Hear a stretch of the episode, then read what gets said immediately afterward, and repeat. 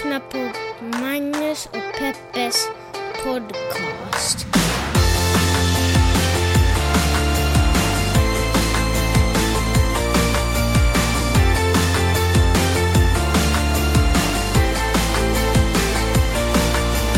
Hallå internet! Jajamensan, vi är tillbaka i era öron, Magnus och Peppes podcast. Eh, podden som pratar om de stora och de små händelserna i världen och vi gör det ur ett feministiskt, journalistiskt och mediegranskande perspektiv. Jag heter Magnus Silverius Öhman och jag är svensk. Och jag heter Peppe Öhman och jag är finlandssvensk. Bara så att, Vilket identitetsskapande intro. verkligen. Alltså det är ju spännande tider, jobbar jättemycket, jag kan tyvärr inte berätta riktigt allt jag jobbar med, men det är ju väldigt roligt och väldigt spännande tider. Eh, tänkte ge er det senaste från LA. Nu hoppas jag att det här är det senaste från LA. Vi får testa lite, för du är ju känd som den i familjen som har örat mot marken när det kommer till trender. Jag är ju den känd i familjen som den som är trevlig att umgås med. Fair enough. Eh, jag har ju börjat skölja munnen med kokosolja Ja. varje morgon. I 20 Du vet minuter. att jag gjorde det 2014. Ja, var det så? Ja, jag tänkte nästan det. Fan också. Ja, okej. Jag ska nu börja dricka kaffe med kokosolja. Du vet att alla gjorde det här... Skoja. Nej, men är det, är det något av det här någorlunda, att betrakta som någorlunda nytt? Alltså det är det ju inte, Magnus. Inget av det här är nytt. Nej. Det här är old news. Ja. Det här gjorde redan gamla grekerna. Ja, nej, det vet Antagligen. Jaha, okej. Eh, jag, fatt, jag, jag har ju fått höra alltså att om man sköljer munnen med kokosolja, typ en matsked, för den som nu inte är lika vass på äggen som du, så, eh, så, så lär det ska vara, tandläkare rekommenderar det, du vet, yogis och gurus i Indien rekommenderar det ungefär. Och så ska man skölja 20 minuter, 10-20 minuter kokosolja, eh, oraffinerad kokosolja, eller så, så naturlig och bra som möjligt. Eh, och, och det ska på något sätt liksom suga ur bakterier ur eh, gommen och munnen och eh, liksom om man googlar det så är det så här, åh det är bättre än att, eh, att vad heter det när man drar en tråd mellan tänderna? Fla, uh, Tandtråd. Tandtråda. Ja, det är ett verb. Det ska vara bättre än att tandtråd, eller åtminstone lika bra, och tänderna du vet blir vita för, för hur bara effekten av eh, att suga åt sig alla bakterier. Det gör liksom inte riktigt, jag får inte ihop det helt logiskt i huvudet. Jag har aldrig sett olja suga åt sig saker. Jag har däremot sett olja liksom bara plupp, bli, eh, du vet ibland när det blandas med Ja, det är vatten. faktiskt sant. Så blir det ju bara, alltså, Det håller sig för sig själv liksom. snarare så är det- Olgan är en individualist. Nej men verkligen, den om någon isolerar ju sig. Så jag tänker att man kanske bara lägger ett, ett, en hinna olja över munnen så att Nej, så, så att det liksom inte någonting sipprar ut snarare in. Alltså jag fattar inte. Jag kan inte se hur den suger ut. Det heter Bulletproof Coffee. Ja, just det, precis den Och det här. finns till och med ett café på... Men nu går du händelserna i förväg. Förlåt. Nu pratar ju du om kaffet med olja. En Ja, mat- och Jag är ju fortfarande inne i muns... Oljans personlighet. O- oljans karaktäristika. Okej. Eh, jag kan bara inte se att, men, men jag testar det här nu, så att jag tar på mig den här grejen. För er som inte har testat det ännu, så behöver inte ni, för det är inte en superbehaglig upplevelse att hålla på och gurgla olja. Eh, Man behöver inte göra det med kokosolja kan jag väl också säga, det funkar med andra oljor också Fast tydligen. kokos ska ju ändå vara det godaste, tänker man. Jo, men det är precis. Eh, inte motoroljor, inte så. Liksom, men ändå mat, liksom matrelaterade oljor. Sesamolja ska till exempel också vara en trevlig upplevelse. Vi ser hur det går. Ser den skillnad? Men varför gör du det? Är det för tändernas skull? Nej, alltså, ja, inte vet jag. Om någon säger att det här, blir man, det här gör dig fräschare. Så då vill ju inte jag vara den som säger nej, jag vill inte bli fräschare. Utan då vill jag ju åtminstone ge det en chans. Och det kändes tillräckligt harmlöst att gurgla lite kokosolja. Var går gränsen då? Eh, jag tror att den faktiskt går vid olivolja. Jag, jag tror att där går inte jag över. Kokosolja känns ändå som att det kan jag i misstag råka svälja lite av utan att liksom vilja Men man ska inte svälja den? Man ska absolut inte svälja det, för i och med att den då inom situationstecken suger åt sig bakterier på något helt plötsligt magiskt olje, ooljelikt sätt. Så det förstås, då, bland, då har, man ju, har man ju bara munnen full med liksom bakteriebuljong. Och det det ska här man är ett svälja. första steg i att sluta vaccinera sig mot sjukdomar. Verkligen inte. Verkligen inte. Folk som har slutat vaccinera sig eh, av hälsoskäl, eh, det är ju liksom jordens avskum. Det är ju människor som drar oss tillbaka till stenåldern. Och i nästa avsnitt, varför kollodialt silver är så bra för din hälsa. Nej, men ännu lite mer om kokosoljan. Den är ju till skillnad från andra oljor mer betraktad som en religion. Alltså folk tillskriver alla tänkbara fantastiska saker till kokosolja. Jag är helt övertygad om att om man googlar tillräckligt länge så ser man att den botar leukemi, du vet, åldersdemens, mm. gråsta. Jag, jag är helt övertygad. Lite i smyg så smörjer jag in utvalda delar på min kropp som kanske möjligen har någon form av... Eh, att bleka ditt anus. jag smörjer in mitt anus med kokosolja i hopp om att det lik mina tänder ska blekas och vara bakteriefritt.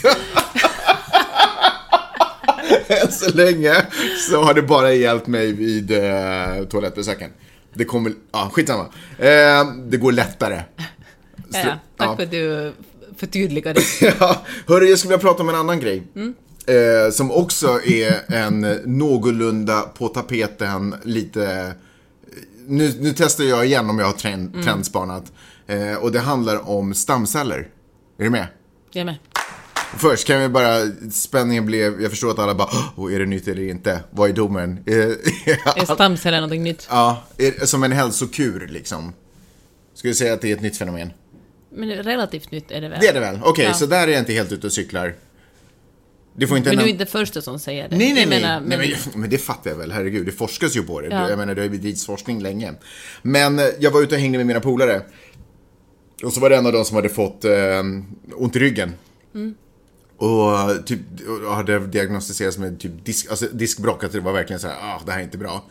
Eh, och de andra polarna bara, va? Men du kanske borde testa stamcells... Alltså bara skjuta in lite stamceller i mellankoten ungefär. Jaha. Ja, de pratade om det ungefär som när man på för, för något decennium sedan pratade om att föra in botox, liksom, eller botox, botox. Det var jag med om för några veckor sedan, jag var på middag med några kompisar, så var någon som bara, jag måste gå på pedikyr och klippa håret nästa vecka och fixa lite botox. Mm. Och jag, jag är ju så, på så vis gammaldags, att uh, jag inte gör det. Nej. Men du är ju inte heller i behov av det. Ja, men det är ju bara det för att jag inte har råd att göra det. Ja, skulle du göra det om du hade råd? Men varför inte? Alltså, varför inte spruta in lite gift där det inte har varit I gift ansiktet. förut? Där det inte har varit gift förut. Lite I ansiktet. Ja. Det verkar ju, alltså, jag menar, ja, ja. do it om, alltså whatever. Jag har ju själv faktiskt gjort det. Ja. så att jag ska inte jag ska Men jag inte tänker att det blir en, en eh, men alltså allt sånt där. Jag, men låt ja, förlåt. Låt mig backa till stamcellerna. Till stamcellerna. För det här är ju otroligt intressant. Så stamceller är ju då alltså, jag är ju ingen uh, läkare, det fattar ni ju. Men för att förklara det kort så är det stamceller, stamceller är de celler som alltså ännu inte har utvecklats till den funktion de ska ha i kroppen, utan de kan bli de kan bygga ögon, de kan bygga hud, de kan laga sår, de kan bygga ben, alltså, du vet. Eh, så, så därför är ju de otroligt då tacksamma att spruta in på platser eh, där eh, det är vajsing. Och sen så finner de sin plats i det och bara börjar göra nytt friskt. så. Alltså människokroppen. Herregud. Nej men, eller hur? Helt sjukt. Och i det här samtalet då med, med mina polare så, heter det, så kom det vittnesmål på folk som har, du vet, sprutat in stamceller både här och där, helt plötsligt nu pratar flytande spanska. Alltså det är verkligen så här, nej men det, jag skämtade. Men sådär mirakelhistoria verkligen. Skulle göra det för att det knixar i armbågen och nu helt plötsligt, eh, du vet, superflexibel. Mm. Så, ungefär. Eh, så det pratades om det mer som en hälsokur snarare än en medicin för mm. riktiga åk missförstå mig rätt, diskbråck är ju en åkomma så, men, men att det var... Men man kan faktiskt bara bita ihop genom det. Ja, men det talades om det mer som om det vore en, en hälsokur. Ja. Liksom. Och tydligen som... man går på spa liksom? Mm, liksom ja, fast obviously mer. Mm. Ja, men i princip. Och eh, ryktet säger att en, en av de läkare som ägnar sig åt det är väl lite kontroversiellt, eller det är väl lite sådär, är det lagligt eller, eller liksom, det är ju inte i alla är det, lagligt att ha de där fabrikerna med spädbarn därifrån de tar stamcellerna? Nej men precis, för att så här är det ju. Att i, till exempel i Norden så får man bedriva forskning på stamceller. Alltså som då plockas ur embryon. Eh, för där, ja, därför, det finns ju liksom nog visserligen stamceller i vuxna människors kroppar också. Men de stamcellerna, är, de kan egentligen bara göra hud och laga sår. Alltså de, de är, ja. de är, det är reparationsstamceller. Medan i de som, stamceller som man hittar i embryon som ska bli människor i slutändan. De kan ju bli vad fasiken som helst. Men är inte förbjudet i USA? Jo, Har vi talat om det här förut i podden? ja, fast det är inte förbjudet längre. Eller vi, vi, så här. Så i Norden så är det då tillåtet, mm. fast naturligtvis det måste godkännas, man får inte bara hur som helst. Och det man har gjort är att man har skapat stamcellslinjer som nu inte längre Förstår du? Man började med ett embryo och sen har man liksom byggt på det så det har generation... Mm. Men alltså det här aborterade barn. Jag kommer till det. Så de kan man jobba på, man får inte skapa nya om jag förstått det hela rätt. rätt. Det är inte viktigt om jag har rätt eller fel, ni kan googla det själva om ni är intresserade av det. I USA, speciellt i det här pro-life-världen som vi lever i här i USA, så under Bush tid så förbjöds det helt och hållet. Man får absolut inte hålla på med sånt. Eh, Men man fick liksom jobba med redan etablerade stamcellslinjer, men man får liksom inte skapa nya eller något sånt. Eh, Jag vet inte exakt vad en stamcellslinje betyder, men ni kan googla det också. Bush, eller förlåt, Obama öppnade sen upp det igen. Och nu håller man på att bygga ett institut, ett forskningsinstitut här i Kalifornien för stamcellsforskning därför att det tillskrivs otroligt mycket saker. Det, eh, det finns hopp om att man kan bota Parkinson med det. Det finns hopp om att man kan, alltså det finns massa sjukdomar. Man kan, stamcellerna gör också att vi kan börja odla organ. Det har till och med gjorts, det var en, eh, en snubbe i Sverige tror jag som fick en ny käke. Förut så har man tagit, sågat av en del av höften och gjort om till en käke. Nu kunde man odla en käke åt honom som de kunde stoppa in för att han hade fått cancer i sin gamla så tog de bort den och stoppade in en ny. Alltså, så det finns ju massa positiva saker. Man kan, istället för att vi håller på att köpa organ av stackars fattiga människor i Indien så kan vi istället odla våra egna organ anpassade för våra egna kroppar. Det, är liksom, det är drömmen och det är förhoppningen. Plus att tydligen så finns det någon koppling till cancer också. Kanske det är så att de här cancercellerna, att det finns någon form av stamcell där som gör att de drivs. Och ju mer vi förstår kring stamceller, desto mer skulle vi förstå kring... eh, Vi skulle kunna, lö- förhoppningen är naturligtvis att lösa en massa problem. Men, nu kommer då eh, vi till den här kärnan som gör det hela otroligt känsligt. Nämligen, var får vi de nuvarande stamcellerna ifrån? Och det är precis som du säger, de kommer från aborterade foster. Därifrån plockas eh, stamcellerna. Det är inte, så en, det är inte en stamcell per foster. Eh, och när jag säger foster så kanske det också, det kanske är mer ett embryo eller vad, jag menar jag pratar inte om ett litet barn som så, utan jag pratar ju om någonting som potentiellt kan bli ett liv. Eh, så där är ju den här etiska, är det, är det så här vi ska jobba? Ska vi använda oss av aborterade embryon för att kunna liksom få ut det här? Ja, så där, därför är det liksom känsligt. Eh, men det var en otroligt intressant diskussion. Men här tydligen då, så i vissa kretsar där det är ju svindyrt att spruta in i hälsokursyfte, om, jag, om ni ursäktar att jag förenklar lite. Det, det, jag tror att en, typ en dos kan, eller en till fem doser kan kosta typ 50 000 dollar eller något sånt. Så det är ju inte mannen på gatan, så att säga, som går in och har ont i ischias och tar en eh, stamcellsbehandling. Men i vissa kretsar tydligen så, så, sådär. Vissa människor är mer privilegierade och har möjlighet att eh, testa på de här och det funkar tydligen som mirakel. Det är liksom, det är typ som kokosolja i munnen gånger 10 000. Bara intressant. Er, men jag bara, ville bara trendspotta. Det här är lite på G. Förstår du vad jag menar? Att man kan bara stiga in i en klinik och få en stamcellsshot. Ja, liksom. och helt plötsligt så är man superfrisk. Och den här typen, den här läkaren då som är kanske känd i det kändishåll, som hjälper stjärnorna i Hollywood. Han är ju tydligen ung, han är ju liksom säkert 500 år nu, men är typ superungdomlig och sådär för att han tar jättemycket stamcells, liksom shots själv. Så. Men jag tycker det är otroligt fascinerande det här med stamceller. Eh, hur man kan liksom föryngra sig själv och föryngra sin kropp och allt sånt. Det var det jag hade att bjuda på. Hoppas det. Vilket infopaket, Magnus. Mm, hoppas den satt. Bra!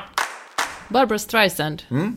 Tragiskt, hennes hund dog, Samantha. Ja, Och eh, du vet hur mycket man verkligen kan älska en hund. Mm. Och vet du vad hon gjorde? nej. Hon klonade Samantha. Jaha! Så nu har hon två nya hundar.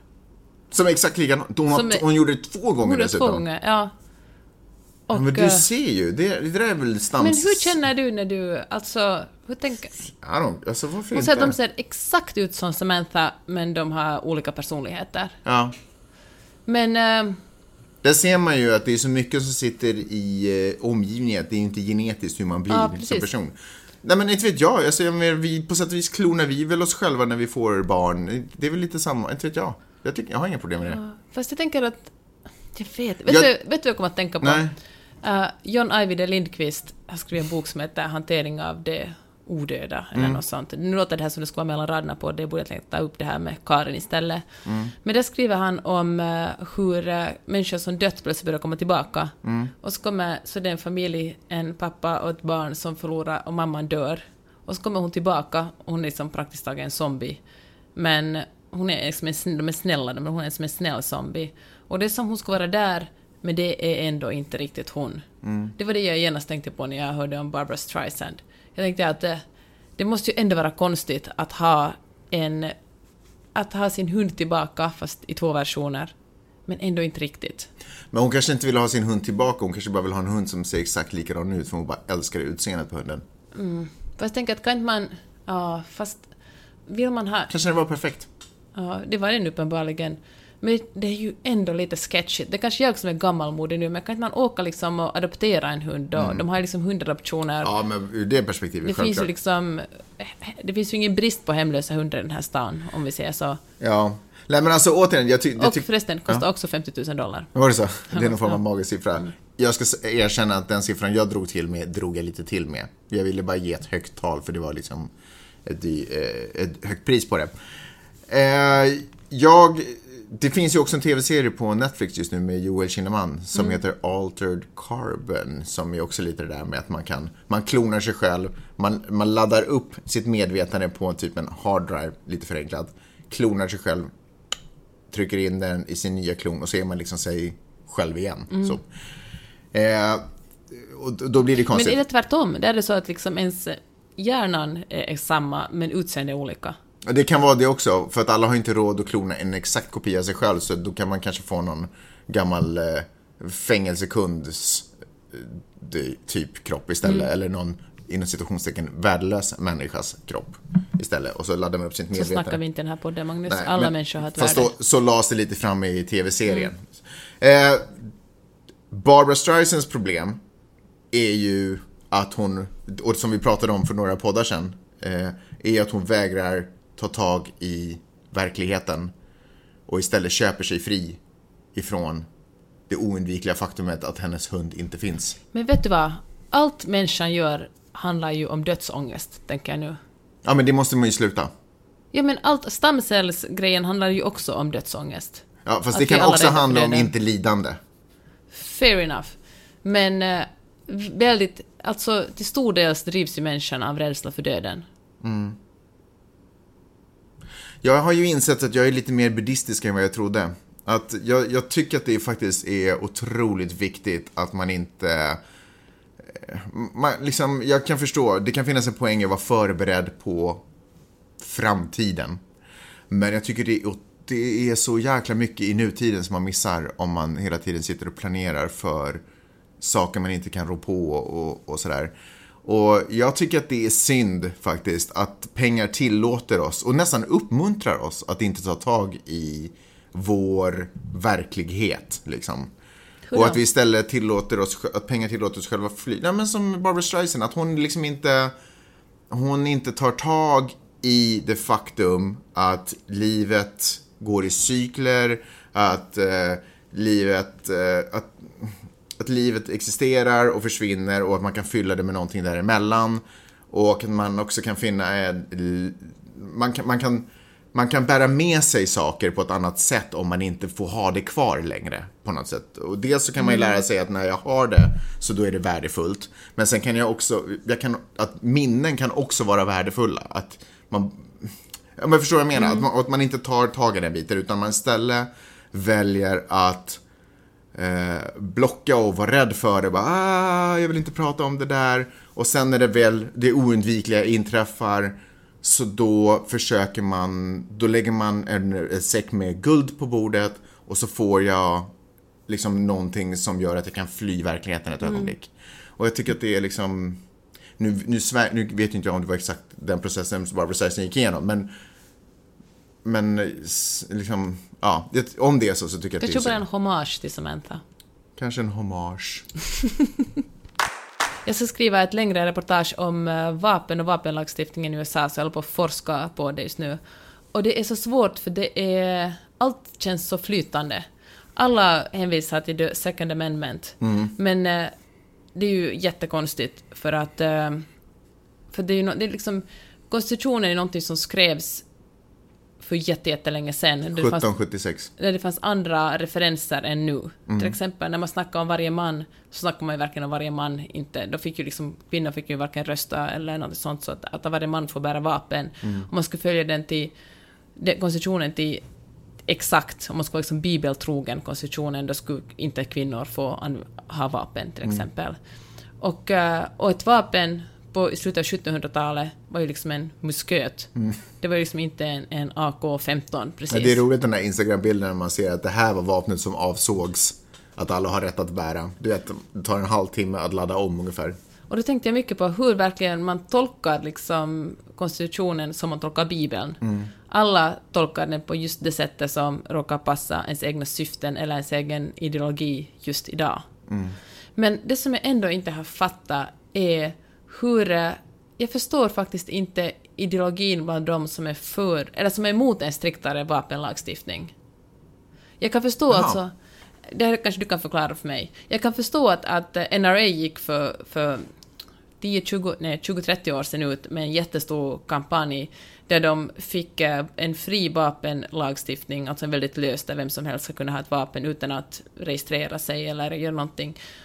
Fick det att koppla ihop med patriotism och frihet. Att kunna äga vapen är samma sak som frihet och då älskar man verkligen USA.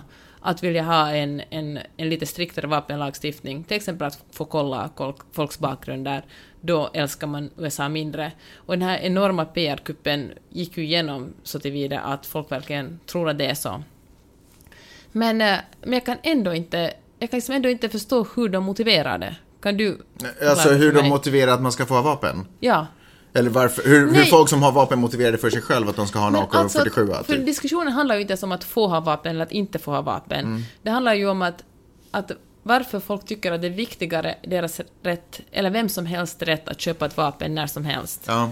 är viktigare än att skydda de som barn till exempel i en skola. Men jag tror att, fast man argument, de som tycker om, som är för vapen, de argumenterar ju att vapen behövs för att skydda barnen i skolan. Eh, Så argumenterar de. Det är därför, du vet, när Trump Mm. tyckte att man borde beväpna Lärare. lärare, så då, liksom, det var ju ett uttryck för det. Men är det inte så att det kommer ner till, återigen faktiskt, sådär, att inte ta tag i sin verklighet? Alltså att, att folk är ju rädda. Det är ju därför de känner att de vill beskydda sig. För att eh, människor i det här landet upplever till stor del att det finns en, det finns on, det, det är så djupt etablerat att det finns ondska och så finns det godhet. Och ondskan är hela tiden på det här landet. Eh, och det existerar utanför landets gränser och existerar innanför landets gränser. Att alla amerikaner, eller åtminstone de som vita. Ja, men faktiskt helt ärligt. De som upplever sig att behöva ha vapen är, upplever att det finns en hotbild riktad mot dem personligen. Och, och det är deras... Eh, eh, och och de, och de upplever... De kräver rätten att kunna försvara sig. Därför har vi, de ju också lagstiftning som säger att om någon kliver in på ens domän så får man i princip skjuta den personen. Jag vet inte om det är... Den Det är lagen gäller alla olika stater. delstater. Ja, förstås så är det så. Och det är oftast mer... Det är oftast lättare att skjuta folk ju sö- mer söderut man kommer om man inte är helt missinformerad. Men sen kan Eller man, ju längre bort från en kust man kommer. Ja, men sen kan man ju fundera på varför är amerikaner rädda? Och det tror jag dels beror på propagandamaskiner från till exempel NRA som gynnas av att folk är rädda och ska kunna beväpna sig. Men sen är det ju också...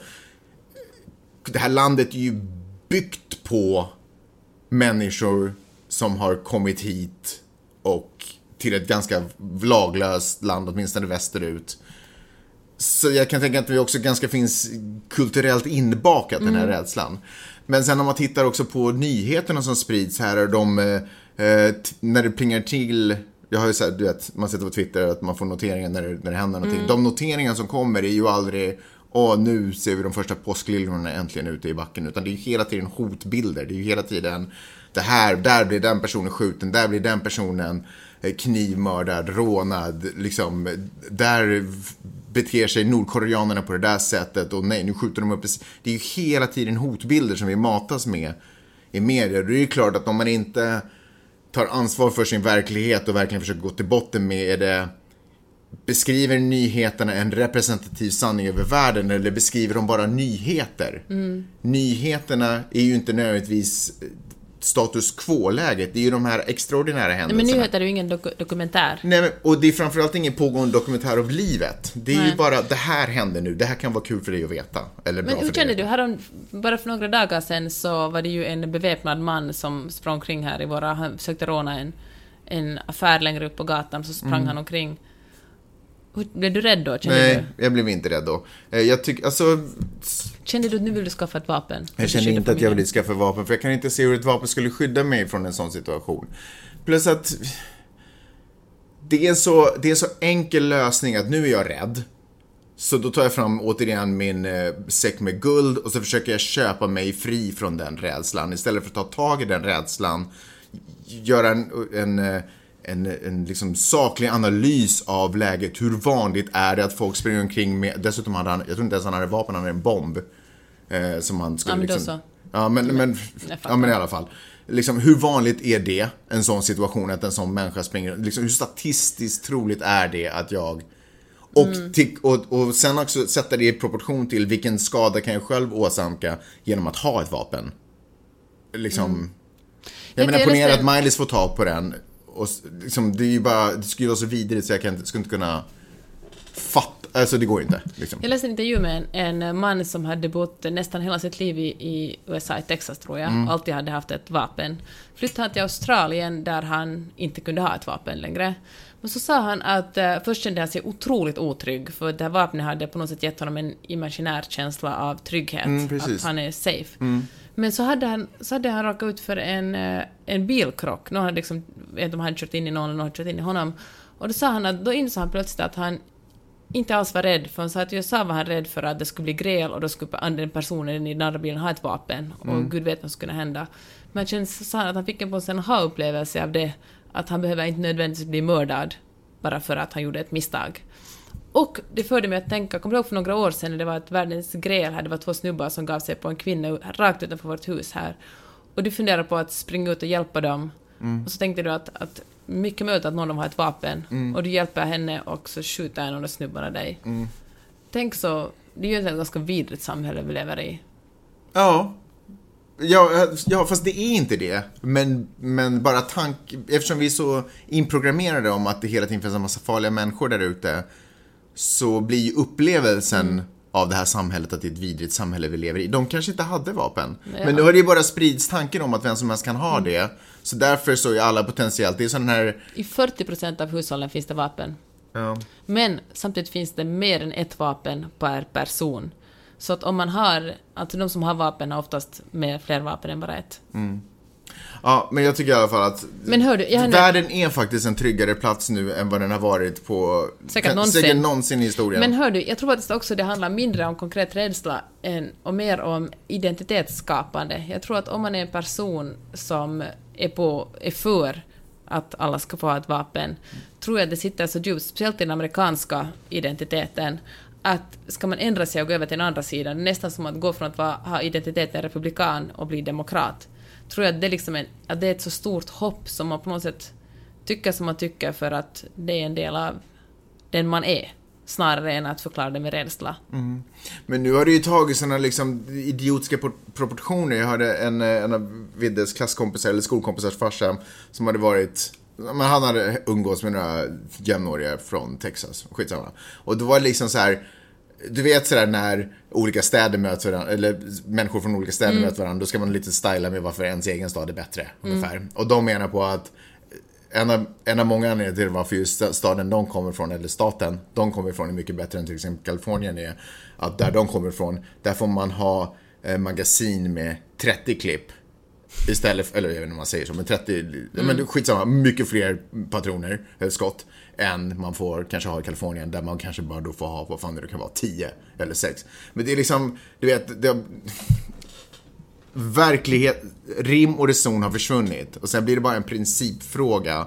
Och vad man än säger, för det är ju inte så ens att Demokraterna skulle lägga fram lagförslag som säger att folk inte får ha vapen. Jag tror att det är en omöjlig tanke, det skulle aldrig ske. Och jag tror att snarare vad man försöker fokusera på och försöker få till stånd är att kanske inte alla ska ha vapen. Kanske man måste föregå ett vapenköp med någon form av bakgrundskontroll. Kanske man måste föregå ett vapenköp med någon form av utbildning. Precis som att vi inte sätter människor i bilar och bara kör omkring utan Så att är de det har ju faktiskt vissa körkort. delstater. Så är det vissa Men delstater. grejen är den att, om jag får komma med lite fakta in i den här diskussionen, är att eh, man måste, köper du ett vapen i en, eh, i en affär, måste ju de flesta delstater verkligen ska säga, bevisa att du är en frisk människa som är över, ett, som är över 18 eller över 21. Men så finns det, det finns liksom en, en, en lucka i det här. Går du på en, en, eh, vad heter det, en gun show, alltså en vapen eh, Vapenshow. vapen, men vad heter det, utmäss, gå till mässan som bokmässan, Ja. går man på vapenmässan istället. Då kan du bara gå fram och säga att hej, jag vill ha, en, jag vill ha ett gevär, eller hej, jag vill ha en AK, AK-15. Och då ställs det inga frågor. Och det kan man tydligen också göra om man köper privat. Jag Ja. tror att det kanske är just det som händer. På över nätet. Ja, precis. Precis, att då behöver man inte... Men hörru, kan man också bara, kan få rikta blicken återigen till de här... Uh, vet du vad, jag träffade faktiskt en uh, tjej som har en kompis som förlorade två barn i den där skolskjutningen. Är det sant? I Florida. Alltså det vidrigaste jag har hört talas om. Hon hade två söner, båda rök. Nej. Alltså jag, jag, jag kan nästan inte ens prata om det här just nu, för det är så vidrigt. Det är så vidrigt, jag kan inte fatta det.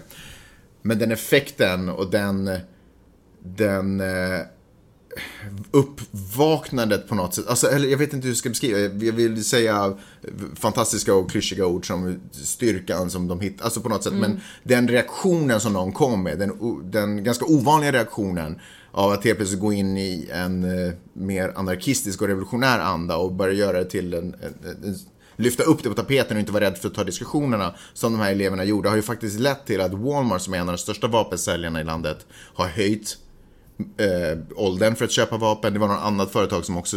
Dicks eh, Sporting Gear eller något sånt. Jag tycker att de alla är dicks om jag ska vara helt ärlig om de säljer vapen. Men, men sådär. Och så, det har hänt. Och kanske en av de mest otippade saker är att till och med självaste presidenten Donald Trump som har stått på NRA-möten och sagt att I got your back, ni behöver aldrig vara oroliga. Eh, inte exakt de orden. Han till och med har suttit i en kamerasänd, ett kamerasänt möte och satt press på sina eh, jurister att hur... Eller? Alltså han sa det att han är för, han sa så- sådär... Vad kan vi göra lite- för att ändra den här lagen? Ja, lite förbifarten att Ja, han tycker han har- nog att... Men vet du vad, han Jag säger sagt... inte att han har blivit demokrat. Nej, men han har ju sagt sånt förr också. Sen har han gått tillbaka och sen har den ad- administrationen han jobbar med sagt att nej, nej, nej, nu missförstod du, så här tycker inte vi. Och sen kommer det ändå att, han kommer ändå att stå på NRAs sida i slutet. Alltså, är ju- NRA har tappat väldigt många samarbetspartner. Det är ju en annan ton. Jag håller med om det. Plötsligt så står ja. folk upp på ett helt annat sätt mot NRA. Uh, Delta Airlines är till exempel en som har sagt att de eh, ser upp samarbete med NRA. NRAs medlemmar får inte åka billigare flygplan med dem. Och men vet du vad som hände där? Fan, nu kommer jag inte ihåg vilken delstat det är, det borde jag ha, ha forskat på bättre. Men då röstade, eftersom de är en starkt republikansk eh, delstat, så röstade de genast inom, inom den att, att Delta kommer att få mindre skattelättnader. Så Delta förlorar hundratals miljoner på Men det du här. ser vilket bullying de ägnar sig åt. Men då var det igen såklart en massa andra sa att men vad fan, en massa andra stater som New York till exempel, så var sådär att men vad fan, flytta hit ett huvudkontor. Ni, hos oss får ni de här uh, skattelättnaderna. Jag kanske inte har det största förtroendet för Donald Trump heller, men det faktum att han ändå sa framför kameran att vi måste, vi får inte vara, vi måste visa typ så här lite balls gentemot NRA. Eh, han sa, alltså typ att han sa något sånt och nämnde Mm. NRA, är ganska unikt för en republikansk eh, falang. Fair enough att det är nytt, men han säger ju vad som helst. Alltså så Jo, här, jo, kände, men så här kände han i stunden och jag menar efter, jag absolut, menar vilken, vilken som helst människa som sitter och ser de här barnen och lyssnar på dem kommer ju att säga så.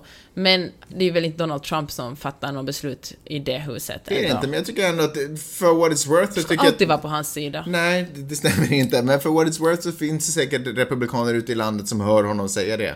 Har hört honom säga de orden så bara, ah, doink, jag vet inte, fan vet jag. Men jag tycker ändå att det är liksom, det är så mycket positiva och liksom arga positiva krafter. Allt ifrån du vet, Women's March till eh, liksom Nu engagemang. kommer det ju att bli en ny marsch som vi ska gå på bara om några veckor. Walk for our lives. Precis. Eller March for our lives. Ja. Ehm, så det skulle jag säga. Ska vi också nämna bara några snabba saker om att eh, Donald Trumps, vad heter det, svärson, Kushner, eh, som har varit hans, eh, en av hans senior rådgivare, har Expert på Mellanösternpolitik. men det är så konstigt. Han har tappat, i, han har tappat säkerhets... eh, Status. Ja. Eh, och eh, så visade det sig också inte så långt senare att han har fått tagit upp mot, eller han, företag, deras företag har tagit emot enorma belopp, eh, lån inom citationstecken, efter att ha träffat eh, de här människorna som har delat ut lånen. Han har ju enorma Alltså, skulder. Han gjorde ju alltså. ett... han är ju en... Ska man säga, kan man kalla honom fastighetsförmedlare? Fastighetsköpare. Han har ju köpt en Alltså sån här- han är ju en skurk, kan vi inte kalla det. för vad de är? Ja, men han är en, men han är en skurk. Men han, är ju, han äger ju en, eh, en byggnad, nummer 666, är det på Fifth Avenue på, på Manhattan, som alltid har varit en, en förlust. Och han köpte den, ingen byggnad har någonsin kostat så mycket som det han betalar för den. Och han tänkte att läget kommer att vara bra, han kommer att, han kommer att fixa det här. Men det är fortfarande en, en förlustaffär. Mhm. Och jag antar att det är de hålen i sin kassa som han försöker fylla med de här milj... Mycket var det? Miljon, Ja, hundratals det, så, miljoner jag tror att det var han 300 fick. miljoner dollar från en, drygt 300 miljoner dollar från en och sen var det väl närmare 200 miljoner dollar från en annan. med så otroligt mycket korruption. Mm. Samtidigt är en av Donald Trumps söner i Indien och representerar eh, familjeföretaget Trump Towers Ja. och träffar både politiker och företagsledare och eh, gör reklam, så här ser det Trump is coming och då tror ju folk kan man kanske dra slutsatsen att det är Donald Trump. Och det är ju en form av Donald Trump. För Donald Trump Mm. Bara en sämre, eh, till, om möjligt en sämre form. Bibis. Och, eh, och han är då där och ja, men gör, eh, gör business på sin pappa presidentens namn för Ja. familjeföretaget. Alltså, Alltså, det är så mycket jäkla korruption. korrupt. Ja, men det är så... Finns det ingen... Kan någon göra någonting? Ja, jag vet inte, det verkar ta några Hjälp. år. Hjälp! Det verkar ta några år innan, innan det ska bli en förändring. Det verkar inte som att han kommer bli impeached. Jag vet inte, det känns inte så. Nej, jag tror inte det. Ja. Jag tror faktiskt, i någonstans trodde jag att han kom, skulle avgå för att det var så jobbigt när folk kritiserade honom. Men nu tror jag faktiskt inte heller det. Jag tror han trivs ganska bra. Ja. De, eh, de praktiska, den praktiska betydelsen av att kursen har fått en de, de, degraderad säkerhetsställning är ju inte så stora. Eh, Han får, alltså det betyder att han inte får hålla i liksom top secret dokument själva, eller själv. Men hans kompis som har eh, det här top secret, eh, vad det nu heter. Ivanka. Ja, hon, hon, hon får hålla i eh, och, och läsa ur det. Så han får lyssna. Alltså han får höra eh, han får höra vad som finns i, men han får bara inte hålla i dokumentet själv. Så han får alltid gå på andra ordet så att säga. Han får hålla i dokument som bara står secret, men inte top secret. Så folk säger så här, eller de som påstår sig veta någonting, som är experter på tv-kanaler och sådana saker, de säger att det kommer inte i princip ha någon praktisk betydelse, men det är ju en, En liten förnedring, va? men det är ju en enorm PR-förlust. För han glider ju runt i världen, han har ju glidit runt i världen och bara "Ding, ding, ding, jag, kan, jag vet det här, ding, ding, ding", snacka och köra diplomat. Nu kan ju inte han sitta i diplomatiska förhandlingar för han får inte ens sitta och hålla i dokumentet själv. Så det ser ju inte bra ut liksom. Så det är ju mer ett sätt att, eller jag tror att Känner, det, känner du någon sorts skadeglädje? Absolut! Absolut! Alltså, jag tycker att det är det...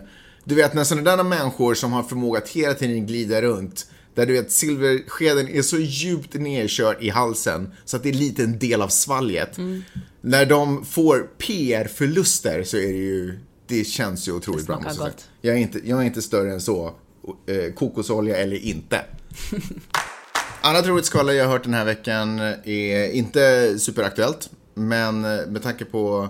Eller vänta, ska vi... Gud vad bra pitchat, Magnus. Tack. Nej men, eh, ap- apropå eh, det jag ska prata om. Den här um, Weinstein-statyn. Jag vet, jag vill prata om den. Som eh, avtecknades här nu i samband med Oscarsgalan som föreställer då Weinstein, den heter så här eh, Couch... Den heter Casting Couch Casting Couch, ja, förstås. och finns på Hollywood Boulevard, The Walk of Fame. föreställer en i Weinstein i naturlig storlek som sitter med sin morgonrock i en casting couch då. Eh, Och sen Oscars, en Oscarsstatyett i handen. I, mot skrevet. Snarlikt liknande att han håller i sin egen erektion. Ungefär, om vi säger så. Eh, Så den är uppe, alltså han är ju... Hur är man Weinstein just nu? Man är stekt. Alltså, nej men hur... Nej men ja, det är man ju. Fast eh, han är ju inte... Förstår du vad jag menar? Alltså, jag förstår vad du menar bildligt talat. För han är ju inte de facto stekt. Så förstår du vad jag menar? Han har inte legat i en stekpanna. Han lever ju. Förstår du vad jag menar? Tur att du klargjorde det. Nej men, nej, men för jag- du svarade liksom inte riktigt på samma fråga. Jag fattar att han är stekt karriärsmässigt. Men hur lever man? Hur vaknar man upp på morgonen? För det gör han ju, tänker jag. Mm. Och så går han och, och kokar sin kopp kaffe. Och sen så, jag vet inte ens var i världen han... Men alltså, han, jag tänkte på det, han kan ju, det är ju inte så att han kommer vara med på Oscars liksom. Nej. Oscars. Men det här... Men han ja. måste ju befinna sig i liksom, fan vet jag, på nå, i någon av sina hem någonstans i Karibien. Mm. Isolerad, avskild. Han måste ju vara borta i freaking 5-10 år innan han kan Nej komma men herregud, han kommer ju aldrig... Hur ska han kunna... Det går ju inte. Men det- det jag undrar nu är...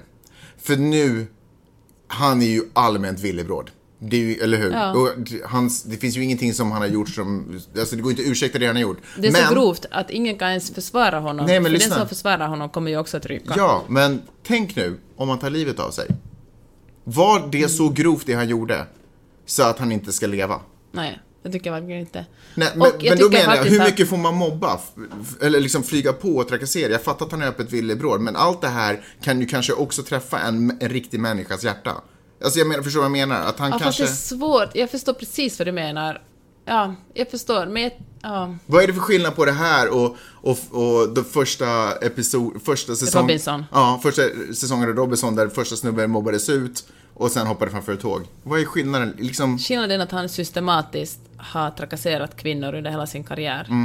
Det är ju ett, han har gjort det liksom, ja men det var dumt att fråga vad som är skillnaden, för det är ju Ja. uppenbar. Men jag bara menar, det Men jag förstår, det skulle ju inte vara, alltså det, men det skulle ju vara vidrigt. Och vad händer då? Hans, hans liv är ju ändå ett människoliv. Det är också, Ja. han, jag menar, han är ju, han är ju inte värd döden. Ingen, man kan ju inte önska någon i döden, Nej. in i döden. Men, äh, ja, men Och samtidigt... kan vi också lägga till att man kan inte önska någon i döden som har gett så många människor en karriär. Och ett, och ett liv i lyx, liv Nu i du, du, överdåd och... Nej, ja, Nej, men fast nej. herregud. Han har gjort Så det det. är tack vare honom? Skulle han Som de, ja. Så Är de människorna hade... Men annars skulle de ha gått en annan väg utan att behöva ligga med honom eller bara badkar Men det fanns honom. ju ingen annan väg genom, än, annat än genom Nej honom. men om han inte skulle finnas skulle det ju funnits en annan väg. Om han inte skulle finnas. Om han hade det inte hade räckt med om man inte hade gjort de där erbjudandena? Gett de där erbjudandena? Men, men jag tänker att om, han inte, om inte han skulle ha funnits som en jäkla portvakt in till jobben, Men det var ju en position han hade tagit sig till. Det var ju Ja. den han började utnyttja. precis, så om han inte Så, hade funnits... men, hans, men hans karriär har det väl inte varit något fel på. Den får man väl ändå respektera. Det är väl hur han, hur han har dragit nytta av sin karriär för att utnyttja människor. Det är väl det som vi kritiserar. Ja men nu förstår jag, förlåt, nu fattar jag inte riktigt vad vi talar om. Eh, vi talar ju om att han har ju varit en person som har arbetat sig upp till en position. På grund av, han har ju varit talangfull på det han gör. Han, Han är ju inte... den enda talangfulla människan. Man får inte tänka Nej men han var ju uppenbarligen den talangfullaste.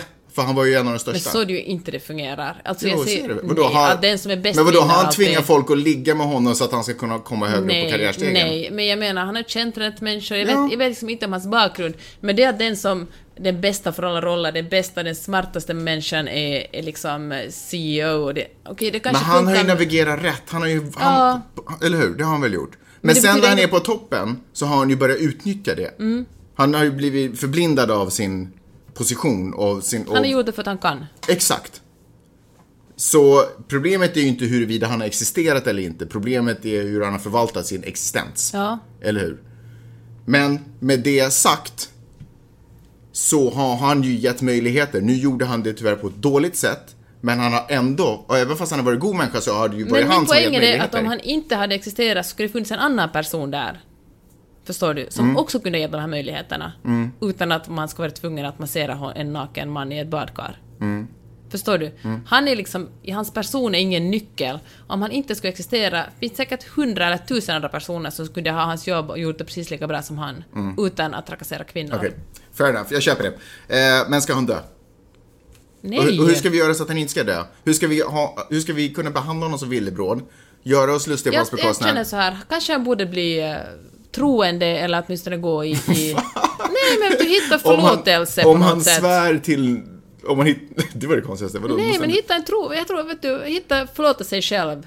Och hitta liksom förlåtelse. Men det kanske jag- han har gjort för länge sedan. Ja, men då kanske han inte begår självmord. Jaha, ja, du tänker så för att... Eh, ja, Ja, ja. det kanske inte är vårt ansvar att, eh, att se till hur han mår. Han kanske måste söka den hjälp och han är ju tillräckligt rik för att få hjälp. Gå Mm. duktiga psykologer och liksom terapeuter och liksom lära sig leva med eh, det han har allt det illa, allt det onda han har gjort mot andra människor. På Mm. sätt, någonstans på vägen acceptera att han är den han är och förlåta sig själv och eh, leva vidare. Byta namn och kanske ansikte. Jag tycker att den här eh, avteckningen av statyn, det kan räcka så. Nu har vi det är etablerat, vi förstår, Mm. allt är liksom... Jag tror att det börjar finnas strukturer för förändring. Mm. Liksom, nu behöver vi inte så hemskt mycket mer. Vi behöver inte också sätta upp tavlor i Louvren föreställande Nej, det här. med. Liksom, jag menar, jag tycker att det här är, liksom, han kommer ju aldrig kunna gå på Hollywood Boulevard längre. Eller han Nej. kommer aldrig kunna promenera någonstans egentligen, på en gata. Men jag tycker inte synd om honom för det. Nej, nej, nej, nej. Nej, det tycker jag inte. Men jag skulle tycka det vore Man fruktansvärt. skulle nästan kunna säga he had it coming. Ja. Det var inte ett Jo. enskilt misstag. Nej, men så är det väl absolut. Ja. Jag snackade faktiskt med en eh, kvinna som inte alls håller med dig och mig. Eh, som eh, sa att hon lackar på hur de här äh, Hollywoodstjärnorna, kvinnliga Hollywoodstjärnorna, nu helt plötsligt 20 år senare gråter ut fast han har gett dem allt. Allt, allt, allt, allt. De skulle inte varit skit om det inte hade varit för... Och de visste vad de gjorde. De kunde tacka ja, de kunde tacka nej. Eh, och de valde att tacka ja för de ville ha... De, de visste att de sålde sin själ till djävulen. Och hon var sådär, det är därför de alla går i rehab nu också. För de vet var deras fame kommer ifrån och de kan egentligen inte riktigt leva med det. Eh, så smutt, tänk att hon sa så. Men jag tänker att man blir kanske lite hjärntvättad om man... Eh, för det första utgår jag, hon är säkert en lite äldre kvinna, hon är säkert plus 50. Och eh, utan att åldersdiskriminera på något sätt. Ja, var, var, varför sa du att hon var säkert plus 50? Vad är det med saken att göra? Nej men jag har märkt att man Utan snackar... att åldersdiskriminera. Nej, men, nej, men jag märker att en viss... Det har vi Dessutom är hon tid- inte det faktiskt. När vi har snackat om i den här podden om... Så finns det en, en, den generationens kvinnor som kanske kommer före vår generation.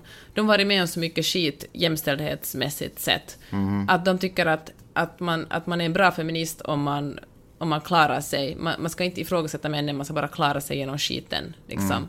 Man ska kunna ta ett litet eh, knip i bröstvårtan och ett litet liksom, fyllehångel. Ja, fast just, det, just i den här tjejen, alltså hon är född och uppvuxen här, hon har levt, hon ville bli skådespelare, hon har ambition, Mm. ambitioner att bli skådis och... Men tänk så här, om hela ditt liv, du är så här, du har kämpat för att bli skådespelare. Du ska fan, det är liksom Mm. ja, din men det, är ju, dröm. det här är ju typ hennes historia. Och så kommer det ett val, antingen så badar du badkar och masserar Harvey Weinstein, Mm. eller, eller så, Ja. allt du har drömt om. Då kanske du säger, fan, jag, ja, ja, men det är ju ditt val nej, där. det är slut-shaming att säga att man, det, ja, Ja, jo men alltså det okej. är som hon nu- gör. Och Ja, så här är det. Hon, hon- hon ja. stod inför valet själv. Hon stod inför valet att få en eh, topp... Faktum är att hon och Cameron Diaz stod båda inför samma val. Till samma film, till samma huvudroll. Eh, och producenten sa, jag vet inte om båda stod på sam, var närvarande samtidigt Mm. när det var, men båda fick erbjudandet att lägga sig med producenten. Den här tjejen eh, gjorde inte det och Cameron Diaz fick rollen. Just saying, att det finns ju val. Men Cameron Diaz är ju för det första, kanske hon var en bättre skådis också. Kanske hon låg med producenten, men kanske hon ville det lite mer. Ja, nu säger jag inte att man Men tanken är att det finns ett, Men problemet är ju snarare, problemet är ju inte kvinnorna, utan problemet är ju det att det finns en struktur som säger att du inte får jobb som kvinna om du inte du gör det här. Åh, Det- får, jag tillägga, får jag säga en sak till där? Det här gäller tydligen inte bara kvinnor heller. Det är bara det att männen går inte och skriver me, hashtag metoo om, om, om saker de har gjort för manliga producenten. Men den här tjejen berättade att eh, det här är vad alla. Hon var så här, det här, så här får man jobb i Hollywood. All, all, hon var så här, de snubbar du ser på duken där uppe, de har alla sugit av en producent eller haft sex med någon. Men då kan man ju inte beskylla dem, det är ju de som är offer. Jo, jo, jo, ska man absolut. Rikt, varför ska Nej, man nej, slutshamea dem och säga... För nu har vi, det enda vi talar om nu är liksom att om man bara... Om hon, jag fattar ju också den historia som hon gärna berättar för sig själv, att om jag bara hade gjort det hade jag fått rollen. Nu är ju Cameron Diaz ett lite större namn än hon och kanske en bättre skådespelare än hon. Det kan, Mm. Fast kan det var hon inte så. vid det, den tidpunkten. Ja, det var ju inte hennes första film. Ja, whatever. Ja. Men så Men- här är det, men får jag också bara tillägga en sak. Det finns andra sätt att vara skådespelare på. Om man älskar konstformen. Fast det ändå är slutshaming. Nu har vi ju liksom men kolla, ändå... om det är så här, om, jag fattar, och så här, det borde ju inte vara så, men om det är så att en sorts arbetsuppgift får man bara om man gör omoraliska saker. Så, Varför är det omoraliskt? Från dem, varför är det offret som är omoraliskt? Eh, får man genom att gå igenom en omoralisk process, det vill säga att någon ställer, ställer en inför ett dilemma. Och så, Så. måste man fatta, men vem är det som dömer dem då? Vem, vem är det som tycker att det är omoraliskt? Om man säger att Nej men det är väl därför Harvey Weinstein har farit åt pipsvängen, därför att det här är inte är, beter ja, det är sig. honom vi ska döma. Det är inte så, det är inte Cameron Diaz vi ska sitta och peka finger Men varför på. mår de här kvinnorna dåligt då? För att det finns män som har utnyttjat dem sexuellt. Men vänta, men ja, mm, Men vi är ju alla en del av det här Ja. patriarkatet. Vi utsätts ju alla. Det är ju samma sak. Jag kan må dåligt av att när, när jag bodde i Argentina och, och killar liksom var superaggressiva på gatan, mådde jag jättedåligt av Mm. det. Och ändå gick jag på gatan.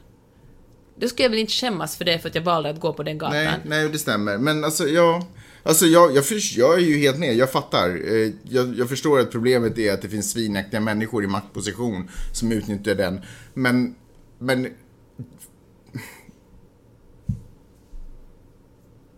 man, f-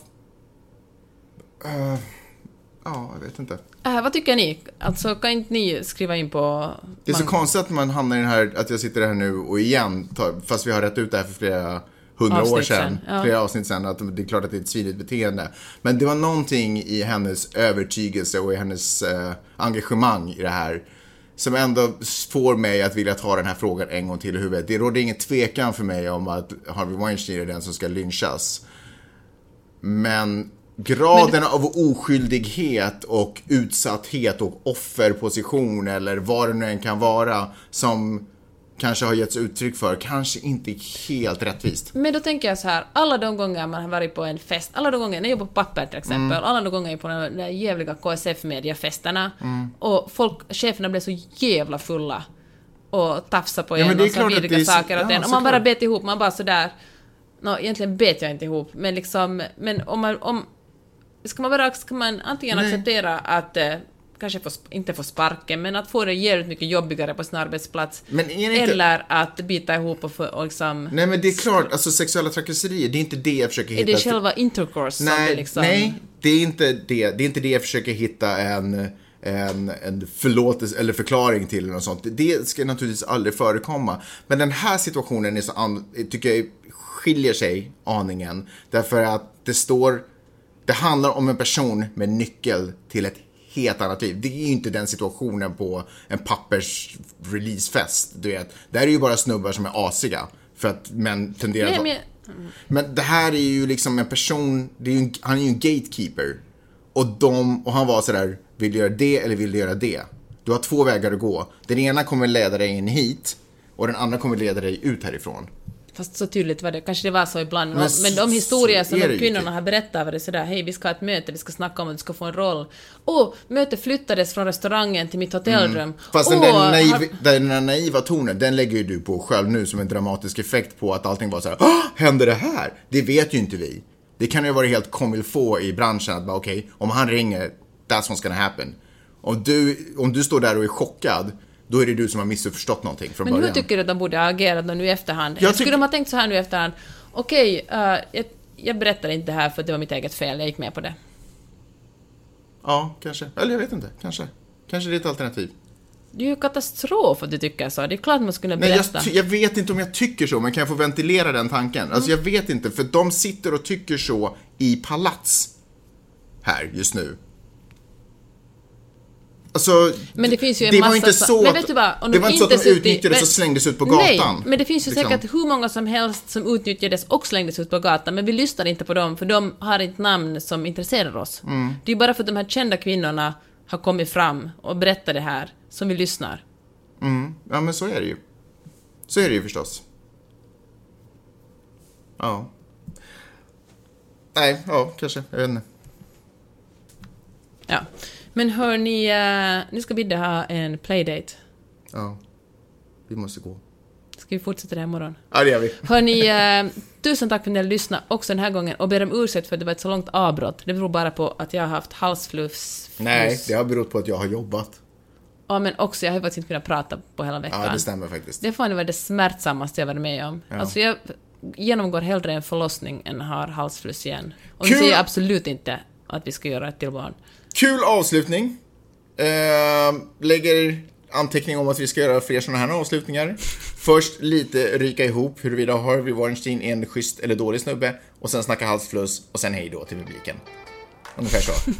Tack så hemskt mycket för att ni har tålamod med oss. Eh, långt avsnitt idag. Jag hoppas att eh, ni har fått ut någonting av det. Och eh, jag tycker att vi hörs snart igen. Hejdå! Hej!